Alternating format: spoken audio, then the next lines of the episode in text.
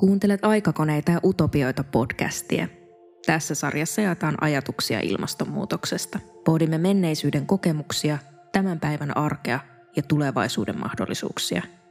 Tässä jaksossa ääneen pääsevät museovieraat. Ainolan, Tarvaspään ja Visavuoren näyttelyvieraat ovat jättäneet pullopostia tulevaisuudelle.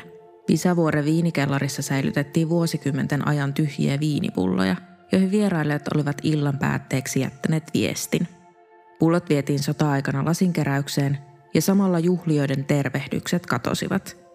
Tästä innoittuneena luemme viestejä, jotka on jätetty tänä päivänä tulevaisuudessa löydettäviksi. Kysyimme, mitä museovieraat haluaisivat viedä tulevaisuuteen.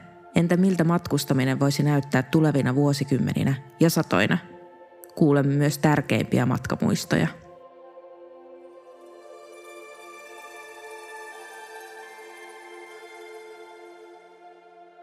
Pidän kiertomatkoista busseilla, interreileistä myös. Kaipaan VRn lomapassia. Olisi ihanaa, jos ei tarvitsisi käyttää nettiä, puhelinta ja kaiken maailman sovelluksia ja pömpeleitä lentokentillä, satamissa, matkojen varauksiin, checkingiin, bookingiin. Arvostan tiskipalvelua. Koen sen turvallisemmaksi kuin nettihandlaukset. Elikkä eipä ole juurikaan tästä ajasta tulevaisuuteen vietävää – vaan vanhat tavat tulevaisuuteen. Toivon, että tulevaisuuden matkoissa etäisyydet ovat sivuseikka. Lähimatkalla löytää koettavaa ilmastokriisin ja mahdollisesti toistuvien pandemioiden aikana. Voisiko kaukokaipuuta tyydyttää virtuaalitodellisuudessa? Aika näyttää. Tärkein matkani. Matka seitsemänvuotiaana lentokentällä. Saatoin vanhempani Espanjaa vievälle seuramatkalle. Heillä oli neljä lasta eikä meitä lapsia ollut rahaa ottaa mukaan. Liimasin nenän lasiin ja katselin lähteviä lentokoneita. Tajusin jääneni pois. Jokin suuri ja kiehtova oli lasin tuolla puolen, enkä minä päässyt mukaan. Aikuisena sitten matkustin, ja paljon. Enää ei tarvitse. Täällä on hyvä. Haluaisin matkustaa pääsiäissaarille ja maalata akvarellitöitä moapatsaista. Astuin jokilaivaan Kambodsassa ja köydet irtosivat – Vene kiihdytti kohti pohjoista, eikä ulkopuolista maailmaa enää tuntunut olevan.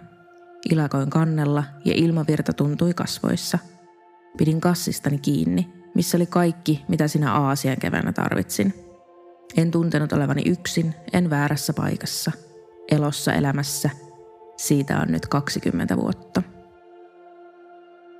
Että oppisimme olemaan tässä, näkemään rauhan ja kauneuden lähellä – että ymmärtäisimme, ettei ympäristöä tuhoava kaukomatka ole onni eikä välttämättömyys.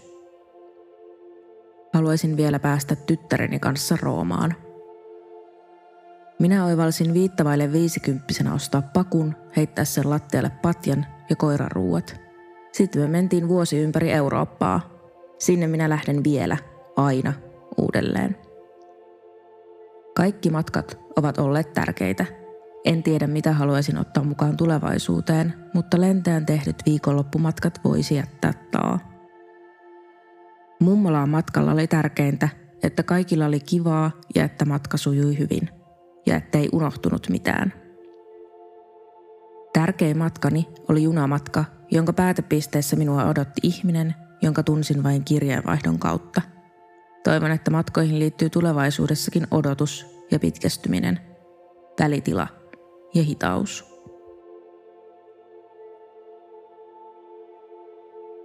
Kiitos, että kuuntelit. Lue, koe ja katso lisää aikakoneita ja utopioita.fi.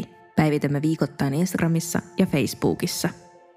Podcastin äänisuunnittelijana Eetu Moisio, toimittajana Meri Parkkinen.